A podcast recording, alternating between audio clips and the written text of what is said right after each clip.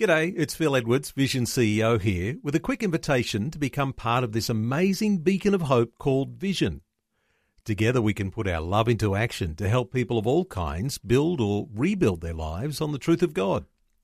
Please consider the part you can play during our upcoming Visionathon appeal, remembering that it's your support that makes Vision possible, including this podcast. Life, culture, and current events from a biblical perspective. 2020 on Vision. Tuesday rolls around quickly. Here we are, another Tuesday, and Ron Ross has been up overnight scouring the headlines as to breaking news out of Israel and the Middle East. Ron's back with us. Ron, welcome back to 2020. Thank you, Neil.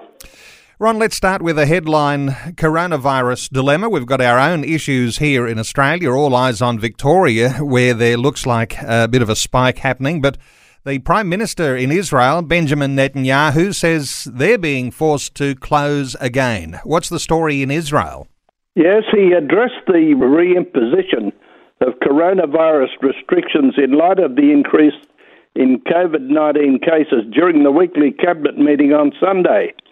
The Prime Minister said the government would discuss new restrictions to combat the rising tide of cases. He said the Finance Ministry has been asked to render immediate assistance to sectors that have been hurt. And in an immediate update, the Health Ministry updated the number of new patients since midnight Monday, reporting 588 new patients, according to the current Israel media reports. Okay, and so let's continue on the coronavirus theme and headlines coming out of the wider Middle East. Saudi Arabia uh, bars international pilgrims from the Hajj this year. What's the story there? Yes, they've banned international visitors from making the Islamic pilgrimage or Hajj this year to control the coronavirus. Only a very limited number of people currently living in the kingdom may take part, an announcement on state media said. An estimated 2 million people would otherwise have visited Mecca and Medina for the annual gathering. There had been fears the Hajj might be cancelled altogether. In normal times, the pilgrimage is one of the most significant moments in the Muslim religious calendar, but only citizens from countries around the world who are already resident in Saudi Arabia will be allowed to attend this year. Ron, let's give some attention to the tensions between Israelis and the Palestinians and the Popular Front for the Liberation of Palestine has advised Palestine NGOs to resist by all means the EU's anti terror clauses. Uh, what's the story here?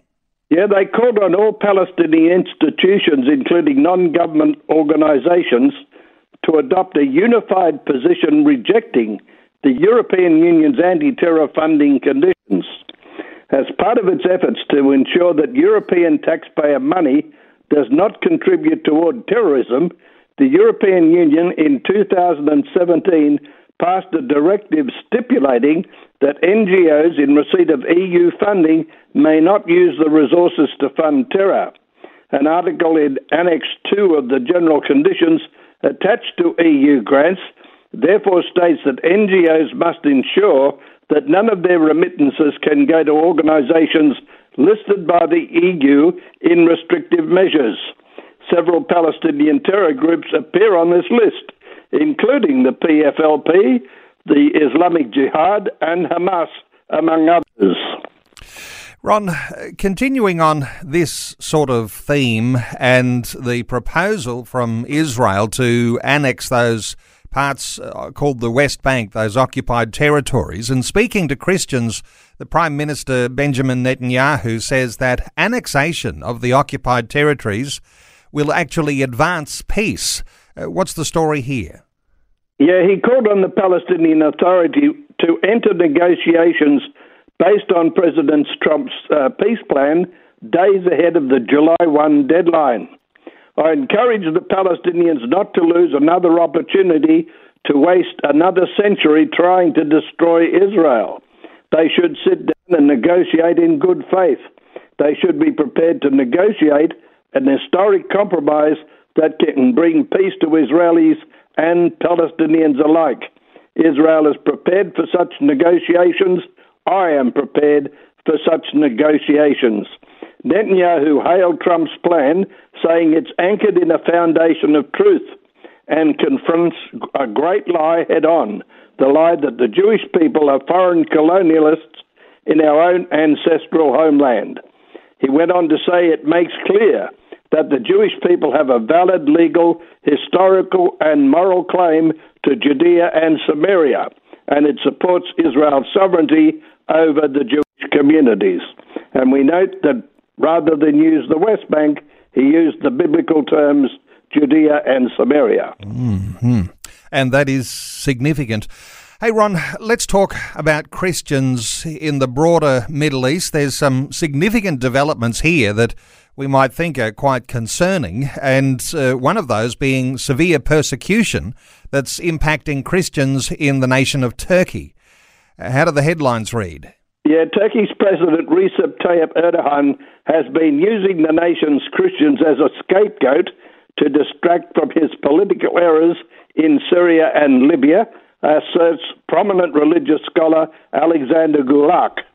The persecution of Christians in Turkey, he said, he's a senior fellow with the Carnegie Council of Ethics in International Affairs. He said, while the world is busy fighting the COVID 19 pandemic, dealing with mass unemployment and a global recession, the Turkish government is taking advantage of the situation to further pressure minorities.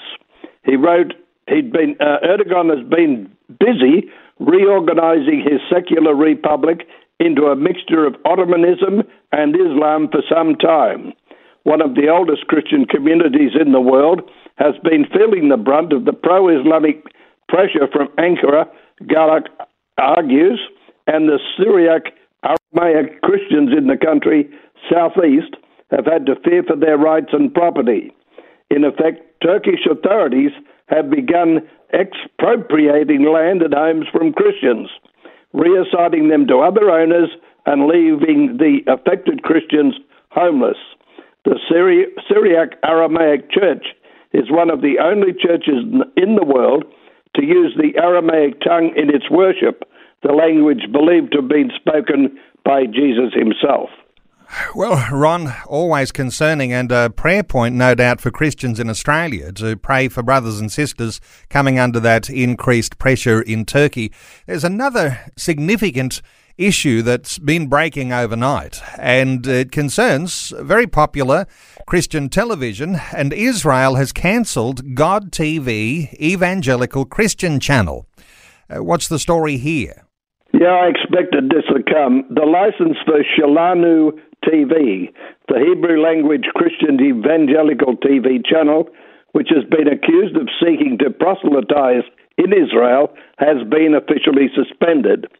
Shelanu TV, owned by the parent company God TV, began broadcasting in Israel on the Hot Cable Network at the end of April after it received a license from the Council for Cable and Satellite Broadcasting earlier this year. But when exposure of the kind of content broadcast on God TV, including comments by channel CEO Ward Simpson about the importance of bringing people to embrace Christianity, as well as a strong reaction by then Communications Minister David Amsalem, the Council threatened to suspend Shelanu's TV license pending a review by the Council into Hot's contract with the channel. Proselytizing, seeking to convert people to another religion, is not illegal in Israel, although, uh, the law prevents proselytizing to minors without their parents' presence or consent.